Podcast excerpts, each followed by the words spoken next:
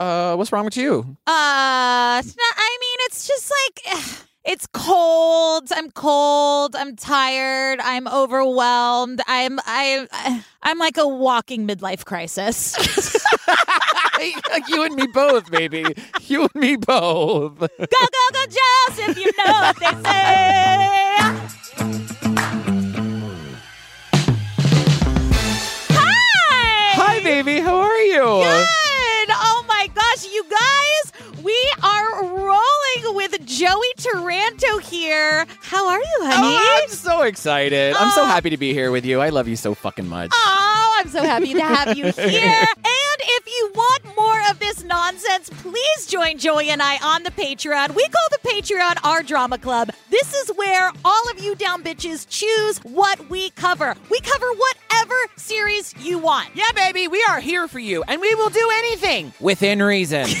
we have a back catalog of Snaps, you know, Evil, Evil Lives Here, Who the Bleep Did I Marry? And now we're doing Fry Thy Neighbor, and we don't know what we're gonna do next. We're gonna go by your request, but aren't we having a blast with Fry Thy Neighbor? oh my god, I'm having a blast, but I also need to up my therapy sessions because I'm terrified of my neighbors now. The last episode took place in Joey's backyard in Harlem. Tell them how crazy that one was. Literally, clitorally, in my backyard. it's really a few blocks away from me, and that story is nuts. It is wild. You have to hear it to believe it. It's a blast. So join us there if you want to hear a little bit more secrets about Joey. Uh, what secrets are we talking about here, Yellen? Nothing. On to the episode. Disappeared, season seven, episode one. Somebody's watching tells the story of the disappearance of Jessica Heeringa. It's a small town mystery that puts investigators in a race against time. In 24 years of being a police officer, I have never, ever encountered a case like this. The list of suspects grows rapidly, It seemed like everybody knew someone that looked like that guy. and secrets emerge that will change things forever. He portrayed himself as a completely different person around our family. Their only hope is that one tip could change the fate of Jessica Heeringa. If you have something, even if you're afraid, you gotta make that phone call. I don't need closure. I need my daughter home. I mean, with the title of this episode, what's the first thing that comes to mind?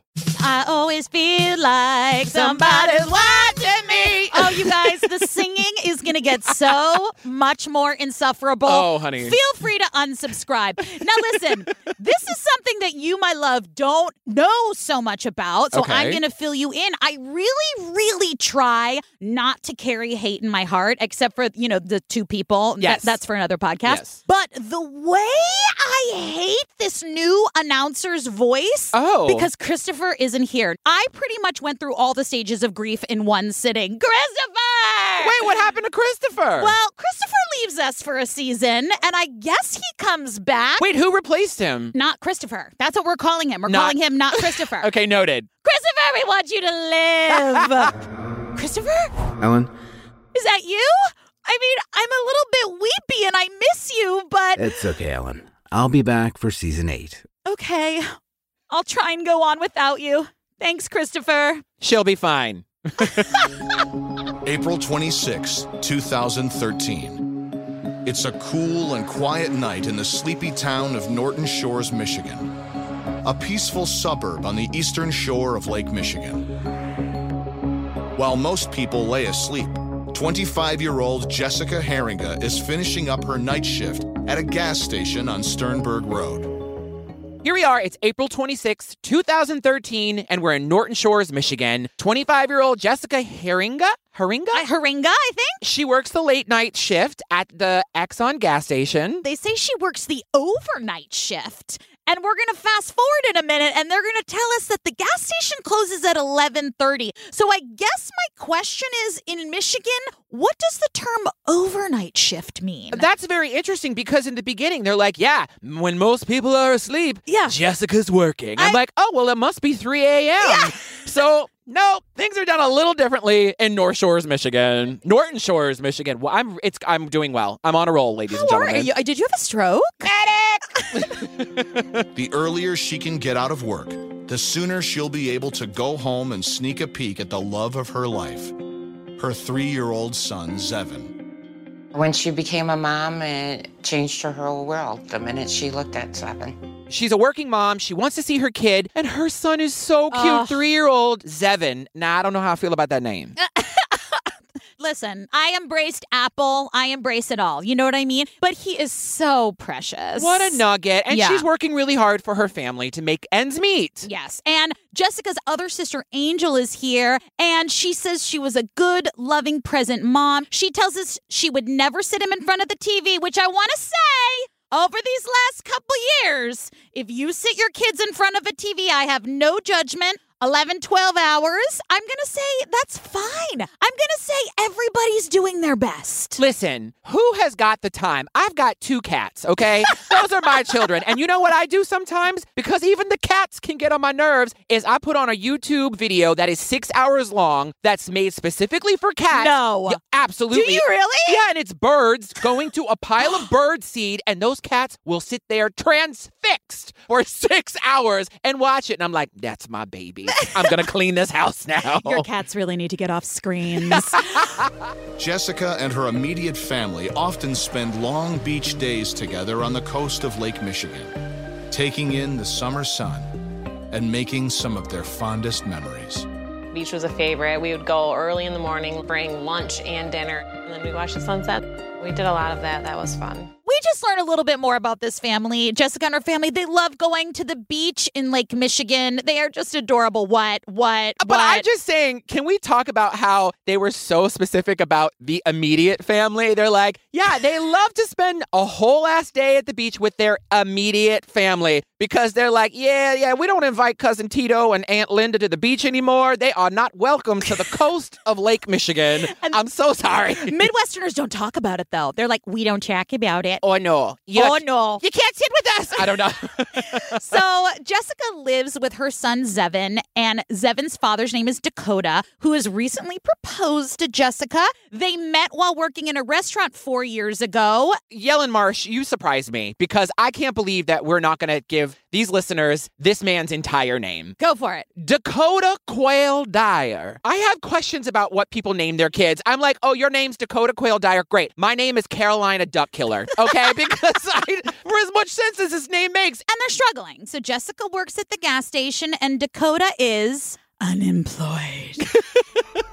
She paid all the bills, did all the grocery shopping, the laundry, dishes, cleaning. She did it all. And pretty much Dakota's role was babysitter when she was at work. She says Dakota was basically the babysitter. Now, the shade in her voice is enough to keep the SPF on our bodies, making sure the sun doesn't hit us. But also, I don't like when people call the dad a babysitter because you're not the babysitter, you're the dad. I'm not mad at you, Sister Sam. I'm just saying. yeah, she makes it very clear that she is not enthusiastic about old Dakota Quail Dyer. Also, Samantha, thank you for joining us. She looks fresh off of her shift at Hot Topic, where they probably have 10% off checkered suspenders and a trucker hat. I mean, she's got But Sister Samantha is for sure a down bitch. Absolutely. We're going to learn Sister Samantha is a dumb bitch, but she is rocking that blue hair. Sh- It looks good. It could use a little touch up. Well, Okay, I- I'm being judgy. Sorry. I'm sorry. Well, listen, you guys, Joey does makeup on the side. He's done my glam for years. If you're at the Bell House, Joey beat my face. That's right. You're the, actually the only face I beat. I come out of retirement specifically for you because I love you so much. He's got like spray paint and a tube of grease and a Shut prayer. up. Your face is beautiful. You're actually, your face is very easy to do makeup on. You have beautiful, strong features. And I, oh, that sounded like a backhanded compliment. You have beautiful, you have a prominent nose. Just being a mother of three daughters, I know that you can only push so far. I would voice my opinion and then kind of just shut up about it. Mama Shelley is here to tell us she doesn't like it. She doesn't like how hard Jessica works, neither do I. Yeah, first of all, I can't imagine that you're making that much money at the gas station and it's long hours. And listen, Mama Shelley makes it clear. She's like, look, I didn't like it. I said my piece about Yeah. it and then I let it go because you can't push with your kids. And I respect that. Totally. And we go back a little bit, and it turns out that Jessica was a really good student. School came really easy. She was in trigonometry in the 10th grade. And then not Christopher tells us that she journals about wanting to achieve more, which sends me to the realization that during some time in this episode, somebody's going to read somebody's journal, and you know that makes me very uncomfortable. I've never kept a journal specifically for these reasons. But also, can we just go back a little bit? Because not Christopher is so shady in this Oh, clip. yeah. So shady because Samantha's like, yeah, she took trigonometry her sophomore year. And then we get to non Christopher who's like, yes, but most of the math Jessica does lately involves counting out customers' change. I'm like, was that necessary, Yeah. sir? yeah. Who hurt you? so rude. She often journals about a future in which her talents are put to better use. She aspired to go to college. She wanted to be an accountant. So trying to figure out how to do that and work at the same time was hard for her to do. But I know that she wanted a better life for her in Zevin. And now I recognize there are so many jobs in this world and so many are important. My muggle from downstairs is an accountant. I just couldn't imagine being surrounded by numbers all day. No. And that's not a judgment. I just I just have the side of the brain that doesn't math. Is that the right or the left side? Who knows? I don't Who know. cares? I don't have it. I used to cry actual crocodile tears trying to do my homework at night, and I would say, "I'm not gonna I'm gonna be an actor. I'm gonna be on Broadway." Turns out I was right. uh huh. But I recognize that it's a necessity. I'm just saying that I've never needed to know parallelograms. Baby. So, Mama Shelley and Sister Samantha have both moved recently, and poor Jessica is just a little overwhelmed not having family support there. Oh, also, she is, you know, a working mom. She's got a husband who's not helping out. She's trying to make a better life for herself, and it's not easy to do. And you know what? I think a lot about you as a single mom and the amazing things you've accomplished. I mean, I don't know how you do it. I tell you that all the time. I have no idea how you do it, but not only are you so good at it, you make it look easy. You're you right. really do. And so, like, people like this, they're trying to pull Yeah. themselves up by No. their bo- their bootstraps, and it's it's And- not easy. And their boat straps. They have both of them. Those are two totally separate kind of straps. Never mind, I take it all back. I hate you, yelling March. I love you. On that breezy April 2013 evening, one of Jessica's regular customers swings by the station. Craig Harpster works late nights at an industrial park across the street, and if he needs gas, he usually comes by right before Jessica closes shop. One of the regulars comes in, Craig Harpster, and he works across the street and he's here and he tells us he was paying in cash, but the gas pump wasn't on. So he goes inside to see what's up. Yeah, because usually uh, what we learn is that she's very friendly. Yeah. She knows all of her regulars by name, but when you're paying cash, you have to go inside. Right. And so he goes in there and he's like, hello. Yeah. And nobody's And there. he's looking around. He even went in the back, which I was like, make yourself at home, Craig. Um, it makes me nervous. Yeah. Thoughts in my mind was go to another gas station, but I had a gut feeling that something was wrong. Then, something at the counter confirms Craig's intuition. Jessica's purse is still sitting next to the register, and the cash drawer is left slightly open. He immediately makes a call to 911. and he goes zero to do not fuck with this situation and he calls the cops. I am here. I was like, amazing. He felt weird. He trusted his gut. Remember, I always say, be that crazy bitch. Be that crazy bitch. Absolutely. And you know what? He went into the walk in cooler. He's like, I'm, I'm gonna take this lemonade.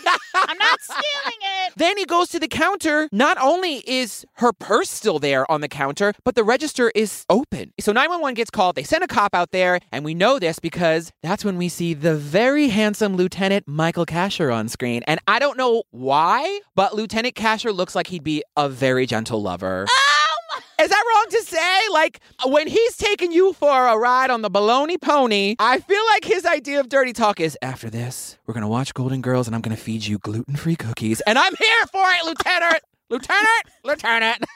So the cops come and they call the owner. Now the owner can't be bothered. He was like, "I'm sorry, what? What'd you say? You know what? I'm gonna call the manager. I'm, uh, I'm, I'm in the middle of Ozark. I'm not dealing with this right now." Sue Follett, the gas station manager, points out that not only did Jessica leave without closing out her register, but wherever she went, she didn't take her purse or her car. When the owner can't be bothered, down bitch manager Sue Follett comes running down and she's looking over everything. And she's like, okay, uh, the drawer is open. I'm definitely going to write her up for that. and then she says, not only is her purse here, also, everybody, her car is here. And why is she the one that has to point this out? Why didn't the cop who showed up be like, uh, oh my God, uh, I think some things are wrong here? He, uh, but also like, no money was taken from the till. Yes, they rule out robbery. And so the cops obviously immediately call her fiance, Dakota. And Dakota's like, I've been home all night. Like, I, I, I'm babysitting the kid. I will get there immediately. Yeah. So they wait for old Dakota to show up, and the police continue to search the station. And that's when they come across an extremely troubling piece of evidence. There's a spot of blood smudged Yeah. into the cement. And that's when Lieutenant Kasher is like, okay, that's it. I'm coming down there. Yeah. And so he makes a timeline for us. So the timeline goes something like this. We know that someone bought a lighter at 1055 Mm-hmm. and down bitch Craig walked in at about 1107. So we're only working with a 12 minute window. Yeah. So Detective Sweet Lover is like, boom, let's get the camera easy. We got a 20 minutes to work with. So then this is where Lieutenant Sweet Tits takes us on a journey, an emotional journey. Yeah. Tell him why. Because there are no security cameras. Like what you you know the owner of that gas station does not give a fuck. Not a single fuck. That owner is like, I don't care who lives or dies so long as the money gets deposited into my bank account. Like what a piece of shit. Yeah, and uh, close this gas station. close it down. Crimes are only solved with gas station footage. How did this gas station gas station without cameras? I mean, listen, they had nothing to record over because they had, you know, because they always record over them. But in what feels like a bizarre and potentially lucky coincidence, the store's manager, Sue Follett, says that she and her husband were driving home right past the gas station during those 12 minutes. Manager Sue comes through with the clutch. Are we ready for this? Absolutely. So she says, Well, my husband and I, we were on our motorcycles. I like them already because I'm obsessed with motorcycles. And she's like, We're driving past the gas station during those 12 minutes that Jess went missing. And they notice a silver minivan drive behind the store and park where the delivery trucks come in, which is really odd and suspicious for 11 p.m. at night because Right. nobody is making deliveries at 11 p.m. unless they're delivering meth or dick or both.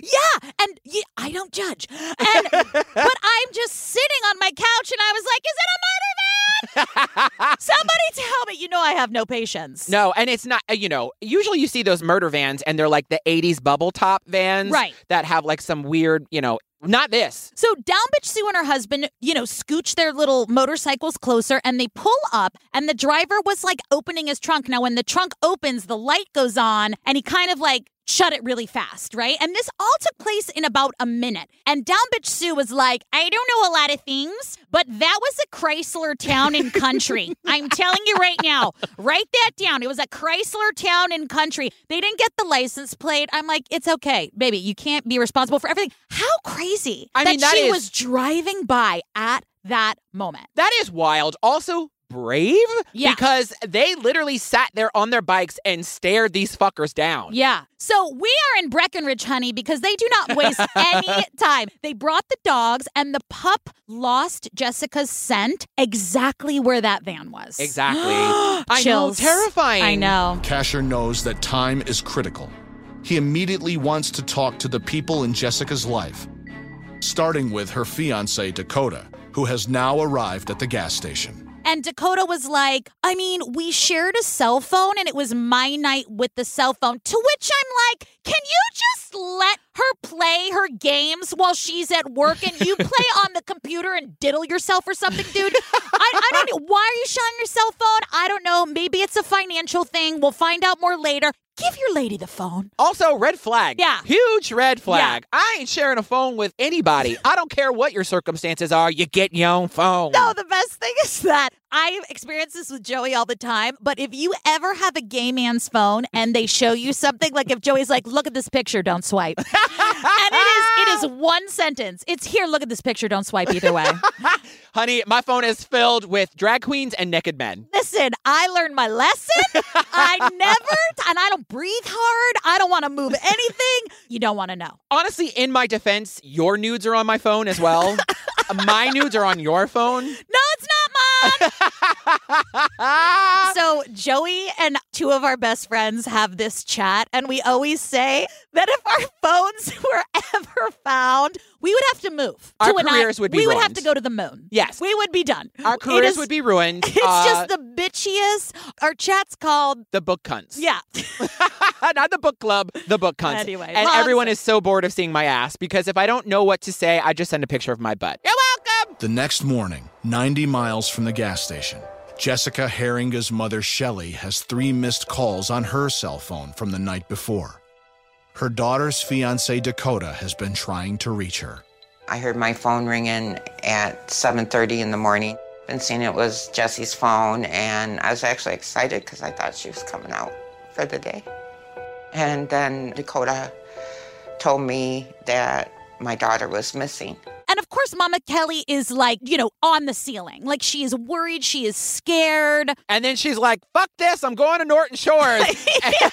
and with the help of her oldest daughter, she sets up a makeshift headquarters. And let me tell you something her mom is a down bitch. Yeah. They were like, I'm not waiting for cops. I, there's so much I can do here. Yeah. So they set up the, a makeshift headquarters in the parking lot across from the gas station. And I mean, I love this. You and I would do this. Yes. This is something we would 100% yeah. do. And they're like, I'm getting in there, I'm asking questions. Jessica's grandmother shows up and is like, bitches, we need flyers. Yeah. And I got Photoshop. Let's go. Mima Diane is here to tell you she is savvy on the computer. Honey. Mima Diane made those flyers. you go, you graphic designing bitch. Ooh, me buck. When people started finding out, they started flooding the strip mall. It was almost like a mob down there. It, it was crazy. My family and I believe she's still in the area, and don't ask us why, but it's just a gut feeling.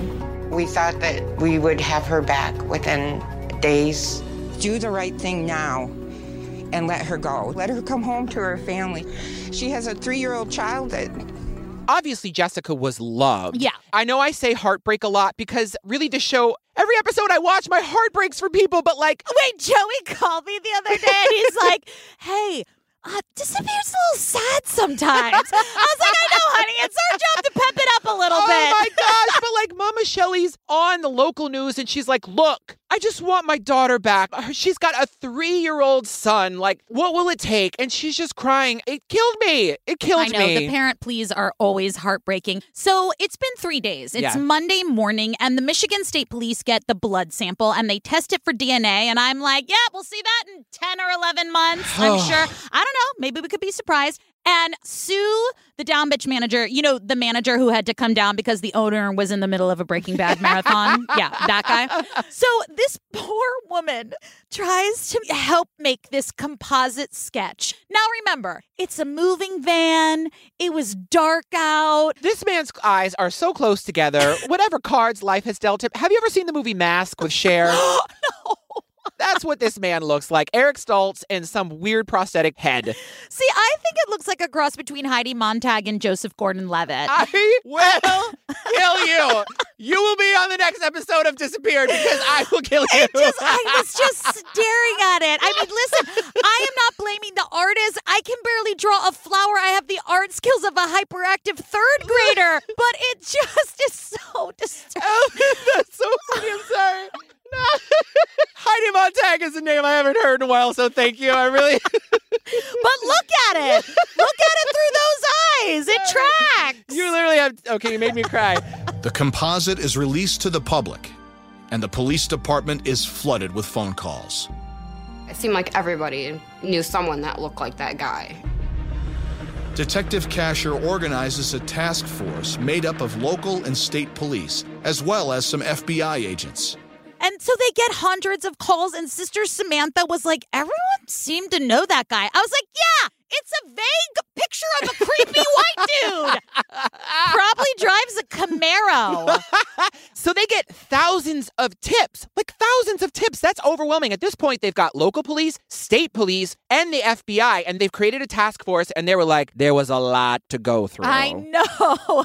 And Detective Sweet Touch is like, he's showing us What did you just say? Sweet Touch.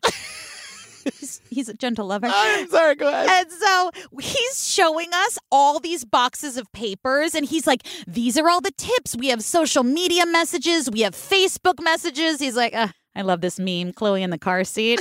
That's just, this is a funny one. This is a, Charlie bit my finger. The task force takes to the street where Sue Follett last saw the vehicle. Our detectives found a couple different places where the businesses did have video, and we were able to view it. They start looking into the minivan and they also start looking at video surveillance in the surrounding areas because remember, you know, that owner who was, you know, too busy waxing his car didn't have fucking cameras. Let me just say that Norton Shores, Michigan, they have a problem with cameras. Yeah. They're yeah, broken. we need a meeting. I would like a town meeting Yeah. in Norton Shores, okay? Because nobody's camera works, and the ones that do work are pointed in the wrong direction. Yeah, the camera wasn't working at the gas station. The movie theater was pointed. The only working thing we have is the coin shop. Baby, those cameras are on. They're on. So they check the footage, and around 1105, 1106, there, sure enough, is a silver minivan driving along the road. They're going northbound, which Yeah. I'm not a compass. Everybody knows.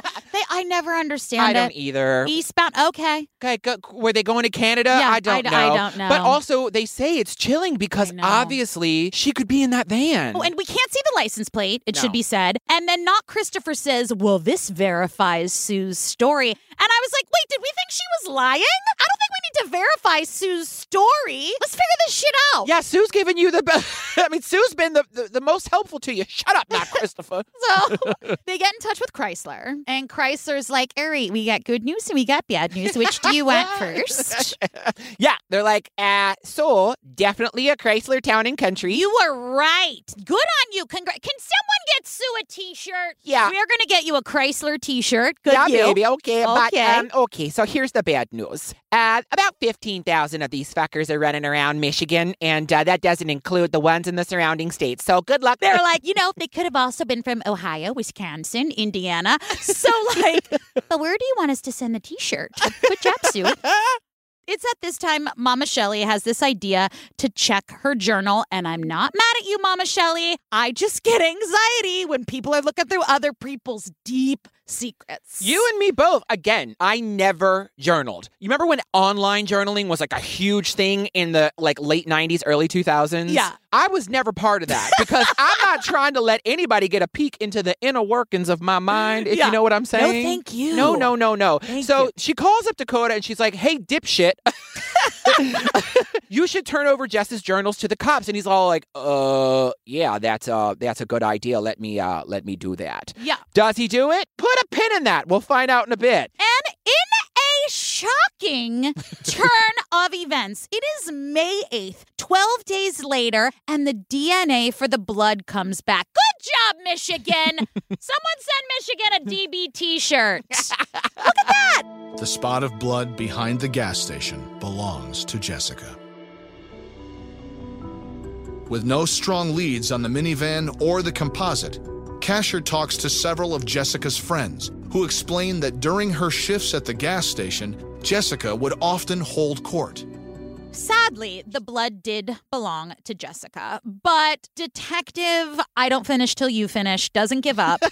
and he asks around to a bunch of friends, and they all say that a lot of people actually used to swing by the gas station to hang out with Jessica, smoke cigarettes, chat, which I get. You know, you get lonely. Like, remember when you were, you know, had jobs in high school and you're like, come swing by, come say hi. Absolutely. She was holding court at the gas station, to which I say, good for you. Yeah. But she's like, if I'm going to be here, I'm going to be at least make it fun for myself. And that's what she did. Her friends came and hung out. And she probably loved getting away from her fiance and having the space. Like her manager wasn't there. She had freedom. And she's like, I'm living my best life. And I you got to take it. your happiness where you can. I am telling you, when Joey and I were in Kinky Boots together, I will never forget telling my roommate at the time, Caroline. Yeah. I remember telling her, when I come to work, that's my break. Absolutely. because Lola at the time was like a toddler and I was like this is this is my fun. Yes, I'm working. Yes, we're tired. Yes, we're on the clock, but I get to see all my friends and hang out and that was the time that was my happiest part of my day.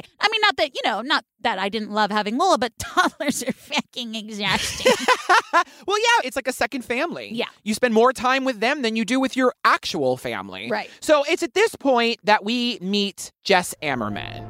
Investigators learn that although he's married, 37 year old Jess Ammerman has been visiting Jessica at the gas station frequently and has apparently grown quite fond of her. We find out that some of her friends that came to visit her were men who had a crush on her. Yep. One of them was Jess Emmerman, who was a plumbing contractor, and apparently he hung out, according to Sue, the down bitch manager. He had a crush on her. It was very clear, and he hung around a lot. Right. He was 37 and married. And Sue was kind of thought that maybe Jessica liked him too. I was like, okay, Sue. So Detective Massage Me first questioned Jess.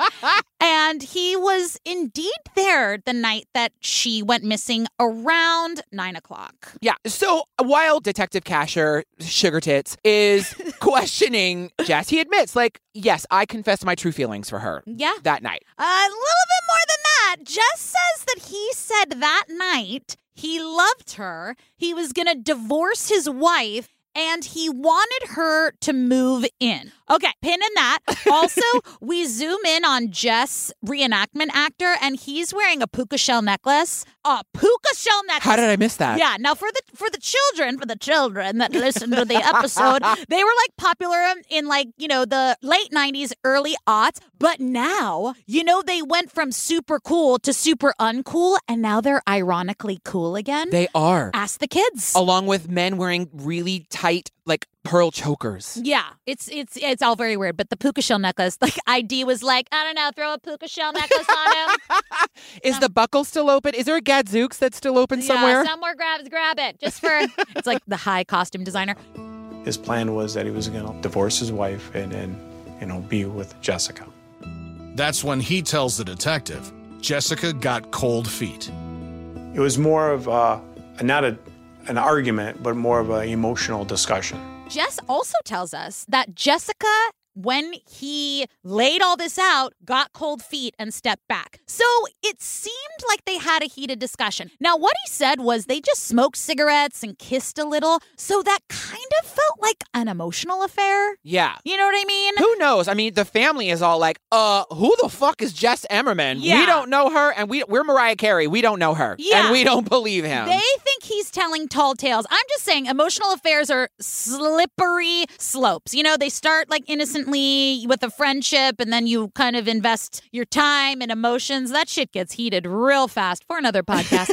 yeah, and Sister Samantha is like, look, my sister was really fucking nice. And this dude obviously got the wrong idea and concocted this love story when in actuality, she probably just sold him cigarettes. or she liked the attention. Absolutely. And that's okay too. Yeah. We've all done it. And truthfully, it might be somewhere in the middle. Yeah. Do you know what I mean? Yeah. So the night she went missing, you had a heated discussion. She kind of turned you down. Yeah. And and so, you know, Detective Lube is like, we need to check more into this guy. Yeah, I think that having emotional ties to Jessica makes you a big suspect, my friend. I hate to tell you. Kasher questions him about the rest of that night. He drove around and he went to a local area and just sat in his van in the parking lot. He sat in a parking lot in his van chatting with his wife for an hour, and there's security footage of that too. Yeah. And, yeah. And that camera was working. We got one. Sit down, Michigan. But our DNA is so fast. Michigan, I'm not I'm not gonna talk to you again. Michigan. Who sits in their car and talks on the phone for an hour? Is that a thing? I feel like I've done that. I don't, Oh. I don't know. I don't have a car. Okay.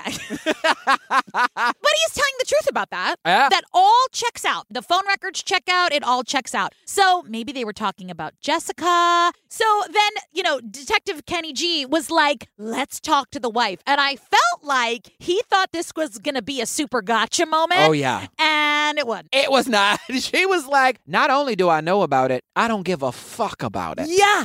The wife did not care. And then Detective Rub Me Down was like, I have a tough time buying that. Now, listen, Detective Rub Me Down, who's a sweet lover, everyone has their own relationships. Yeah. Nobody knows what happens behind closed doors. There's a spectrum of relationships out there. There's people who are ethically non monogamous, Sure. polyamorous. Yeah. I don't know. But his suspicion, I was like, I mean, that could happen. People do that.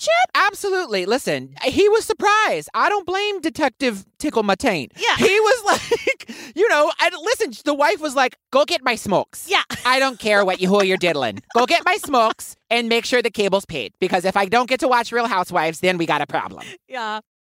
So we learned that they gave Jess a polygraph test. We see it in the news footage, and they're like, we're not releasing the results. I was like, then why tell us? Yeah, why? So, Detective Play with My Nipples was like, he now learns of another man that was into Jessica. Now, listen to this full circle moment. Before Jess Ammerman was even a part of Jessica's life, Kasher learns there was another man pursuing her, one that's strangely connected to the night of the crime. Rob Follett is the brother of one of the only eyewitnesses. Honey, we meet Rob Follett or Follett. We'll go with Follett. Rob Follett, Who's the brother of either Sue, the down bitch manager, or the husband. Hmm. And apparently, a month before she disappeared, he had also been hanging out with her.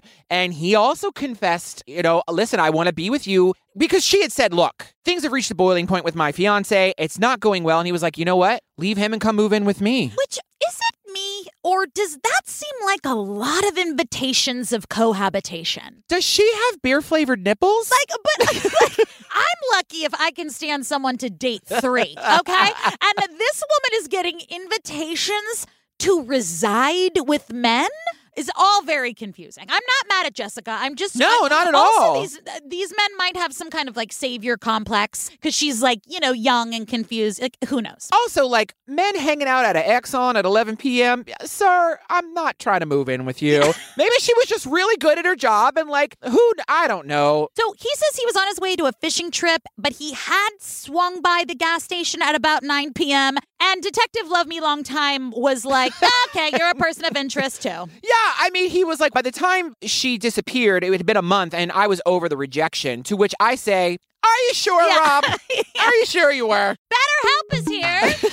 So now Kasher has a second person of interest. However, using cell phone data, they can confirm that Rob was nowhere near the gas station at the time of her disappearance. You know, he was going on that fishing trip and he was not there. So his story does, however, steer the detective in another direction. And so Detective and the girl caress me down was like, wait, if she's kind of having all of these flirtatious or emotional relationships, what's going on at home? Yeah. So he kind of turns his attention back to, you know, Dakota Flower Angel Dust.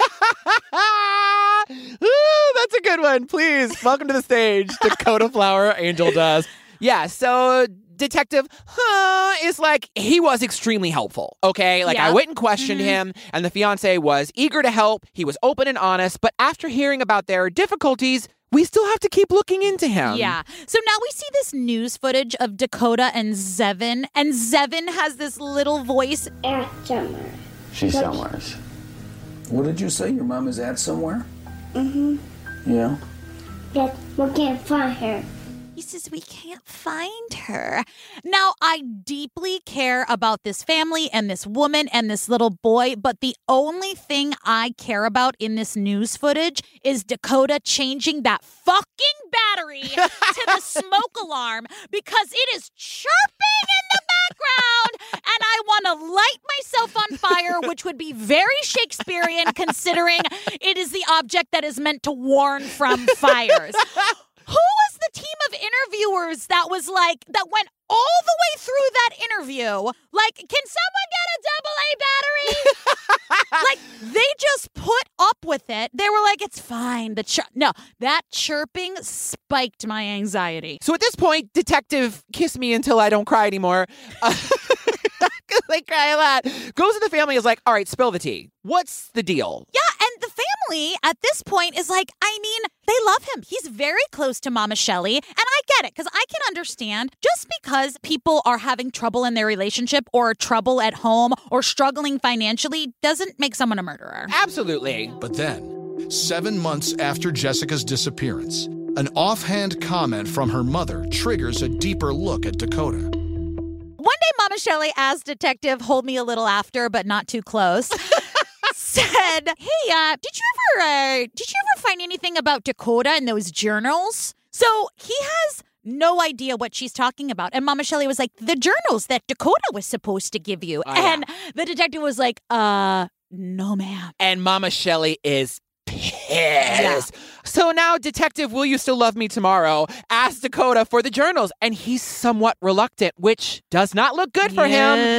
It does not look good for him. And Kasher finally gets the journal and realized quickly that there was a reason he didn't want to hand those And over. We see them. But you guys, I get so uncomfortable with the journals. We see them. My eyes went right to does he really love me? Did you see that when you Oh, when yes. you read the journals? Yeah. Wait, mine went to we never have sex. I never Yeah. And it basically says that he doesn't do anything. He doesn't really give Zevin a lot of attention. We also see things like this is a quote Dakota, unemployed, messy, boring. I've been having a hard time attracting myself to him. No flames, no spark, not even a puff of smoke. What? How did I miss that? I was like, girl, I get it. I mean, I don't understand why he seems like a real fucking catch. Yeah. I mean, but yeah, and then we find out that the real reason they only shared a cell phone was not because they were being frugal, Mhm. because he was spying on her. He was controlling her. She couldn't even go on Facebook. Now that he gets a little Jekyll and Hyde, he was like Yeah. checking her call logs.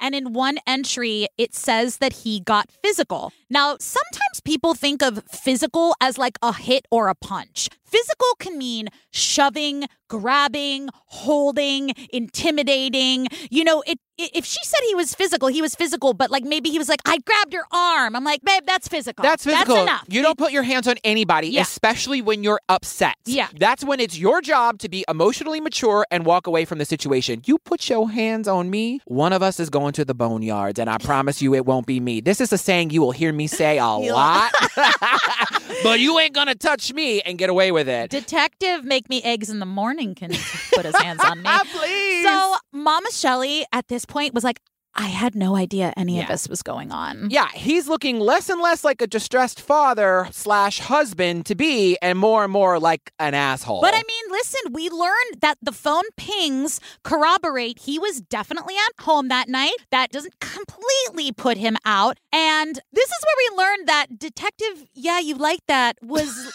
he was like, my leads all kind of started to fizzle. And listen, they did work hard. These are some good guys. We've had some numbskulls, we have had Yeah. some numpties. This is not one of them. yeah, no, he's working very, very hard. He could work harder on me. Wow. Am I Patrick? Wow. Am I? Have I taken Patrick's spot of being like a like I love lecherous? it. I support it. Keep going. but Detective Kristen Cole from nearby Kalamazoo, Michigan, she's like, I have a case that could connect to Jessica. So basically, she tells us the story of a woman who was walking to her boyfriend's, and a man came up behind her, dragged her into a car. He ab- Terrifying. literally my worst nightmare. And abducted her, sexually assaulted her many times. He told her he was going to kill her and then let her go. Thank goodness. That walking piece of actual human shit is Brad Allen Mason. Now, Brad Allen Mason was previously in prison for rape and abduction in 2004, which I'm like, uh, was it? Why is he still there? I mean, Brad Allen Mason can choke. Yeah. And indecent exposure in 2011, which gross. I don't want to see your ding dong anywhere. Gross. Well, that- indecent exposure. I know. So the police show up at his house to try to question him, and he's like, Not today. And he strolls out of his house waving a fake gun. So this dude was definitely like, I'm not going back to prison. I would rather die. Yeah. And that's what happened. They shoot him down, and he, he he's gunned down in his front yard. And Detective Cole kept his case open because of his violent history with women. And the two victims in Kalamazoo were also young, petite, blonde women who wore glasses just like Jessica. Now, at first, I thought it was kind of a stretch because I was like, I mean, this seems like you know they they're both small women, okay. And she was like, they wore glasses. I was like, okay. And then I googled it. It's about an hour and twenty minutes. I was like, that still feels like a stretch. And then she tells us that after he was released from prison, he spent time in a halfway house that was just a couple miles from the gas station that Jessica worked at. And I was like, oh, wait, hold up now. What? Yeah, my ears really perked up Yeah. with that information. And so they get a warrant to search his home, and there is zero evidence connecting him to any victims, including Jessica. So Brad Mason dies with a question mark. Yeah. We don't and, know. And he's gone. So his family by this time has now read the journals and they know Dakota is not who they thought he was. Right. And these down bitches fight for custody of Zevin. Yeah, I mean, I can't even imagine their shock realizing this dude isn't who they thought he was. And they're like, we got to protect the kid. And you know what? Sister Samantha, Hot Topic Special, is like, I'm going to get custody of this kid. And she does. And she moves back to Norton Shores to raise him. You know what, Samantha? Yeah. Samantha, you get a full scholarship to DBU. Absolutely. Okay? Slide into my DMs. And we see, oh my God, we see another news footage of little Zevin. And he says, My mom won't recognize me. I've gotten so big. Because I know, I, I can't be, please, I cry on this podcast plenty. It's just edit it out. But he just can't wrap his head around. How do you wrap your head around never coming home? Honey, You know? it's the it's the worst. I mean, is- you know, my dad did it to us, but that's different. Jesus fucking For another podcast. So, Can I get a cab? so after all this back and forth, detective, do you want me to grab a toy? Goes. he believes that Dakota and Rob, remember Sue's brother or whatever, aren't involved. And he says that Jess Ammerman and his now ex-wife, and I was like, ah, skipped over a story there. Sit down for a cup of joe, detective. What happened? I had telling you he missed a cable bill. yeah. They refused to speak to the police any further. I don't blame them. Yeah. I would be like, look, I took the test. I don't know what else you want from me. I'm done. Good luck with your project. So we're hoping after two and a half years, maybe they heard something and didn't want to tell us. I, I don't know. We're just kind of hoping up for a lot of different things. So a lot of them came in. Um, we did re-interview, talk to them. So it's two and a half years after Jessica was gone missing. And Detective Kasher, he is just such a good guy. And he, we close with him telling us how much this story haunts him. And that, you know, he passes by the gas station all the time, wondering what happened. And I have done enough of these episodes to know this guy really, really cares. He really does. And you know what? I would like to console you, Doctor. Can I play with your nipples? uh, you can come to my house. I will hold you in the night. We can each take an edible because it's legal here in New York City, and we'll watch some Golden Girls. You tell me what you want, Doctor. doctor? I just call him Doctor. a doctor. Anyway. so the episode ends there. However, there are several updates for the case. Wait, there are? Yeah, you you know I you know I sit on my Google machine and I just can't stop. Tell me everything. So here we go. In April 2016, authorities had a break when a 16-year-old girl was walking home from a party. The girl said a man in a silver van asked her if she needed a ride. Now, I'm not victim blaming. This is a teaching moment. Please don't get in cars with strangers. I love you all. Yeah. So she got into the van and used his phone, and the man allegedly began to drive away and pulled a gun on her. Now, this quick ass down bitch jumped out of the moving van and called the police to report the attack. The police pulled video surveillance. Thank you, Michigan. Someone's got a camera rolling, and they identified Jeffrey Willis's van. Now, they searched, oh, guys, hold on to your butts. They searched his home and found evidence that tied Willis to the alleged attempted kidnapping as well as the murders of Jessica Heeringa oh, and a young woman by the name of Rebecca Bletsch, who was shot in the head while jogging in 2014. Just, just wait.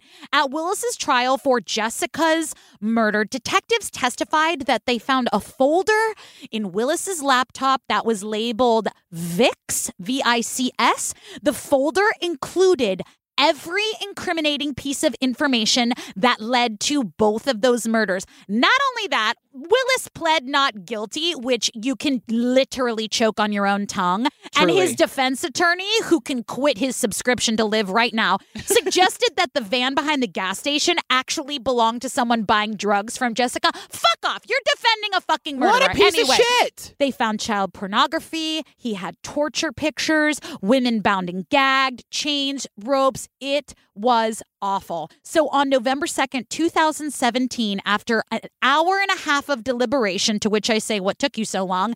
Willis was found guilty of the 2014 murder of Rebecca Bletsch, which he got life in prison, no parole. And also the murder of Jessica Heeringa. So fuck off. You don't get any more of my breath. And on top of that, I looked at this fucking tonsil stones mugshot. Turns out the composite picture wasn't half bad. Really? Yeah, he's a scary motherfucker. Wait a minute though. Like, did he know her? Do we know that info? Like, No, it was a total random attack, as were the other one. He is a sick fuck. We're not talking anymore about him. Say something funny. Detective Slab on your knob, if you're out there, I'm here for you. I'm waiting for you. Slab on your knob. bow, bow, bow, bow.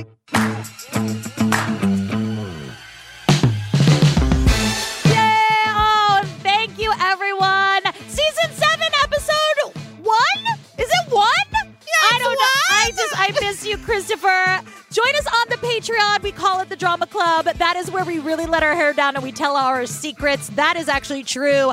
Joey's about to jump into the Drama Club. You got secrets to tell? Oh, baby, I can't wait. I got lots of secrets. You can get our episodes ad free, plus bonus episodes, plus all of our fun extra content. Join us on the Facebook group. What's the Facebook group called, Joey? It's called Obsessed with Disappeared Facebook group. No! It's called the Obsessed with Disappeared podcast discussion group. It's where all of our dumb bitches hang out. We talk about crime. We love on each other. People are hanging out in their towns. Follow us on Instagram at The Disappeared Pod. I think we're on Twitter. Who knows? yeah, I can't wait to get in there and hang out with all of you and get to know you. Yes, and you can find me on Instagram at Ellen Marsh. You can find me on the TikTok at Ellen Marie Marsh. We're gonna be starting a TikTok soon. Yeah, baby. Look out for that. Where can they find you on socials? You can find me on Instagram at It's Joey Taranto. I promise I'll keep you entertained. Oh, all right. We love you guys. Love you so much. Bye. Bye. And the detective was like, "The what now?" Come on, my what? Yeah. and she and and he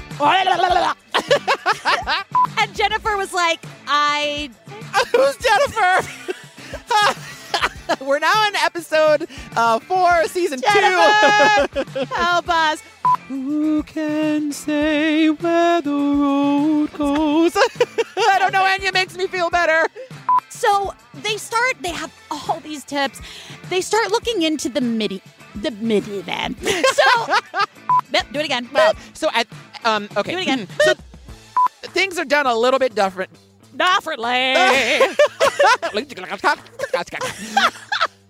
and maybe there's some of my nudes on the Patreon. My nudes? My nudes. My nudes leaked. I had so many people ask me who that was. I was like, y'all, I can keep a secret. It's I not tell me. a lot. It's not Joey, okay? My nudes are on my Instagram. You want to see my butt? It's there. And wait, there's one of my butt, and you're in the picture. Oh, two. yeah. There's two. That's right. I only make appearances on Joey's Instagram with his butt. There you go.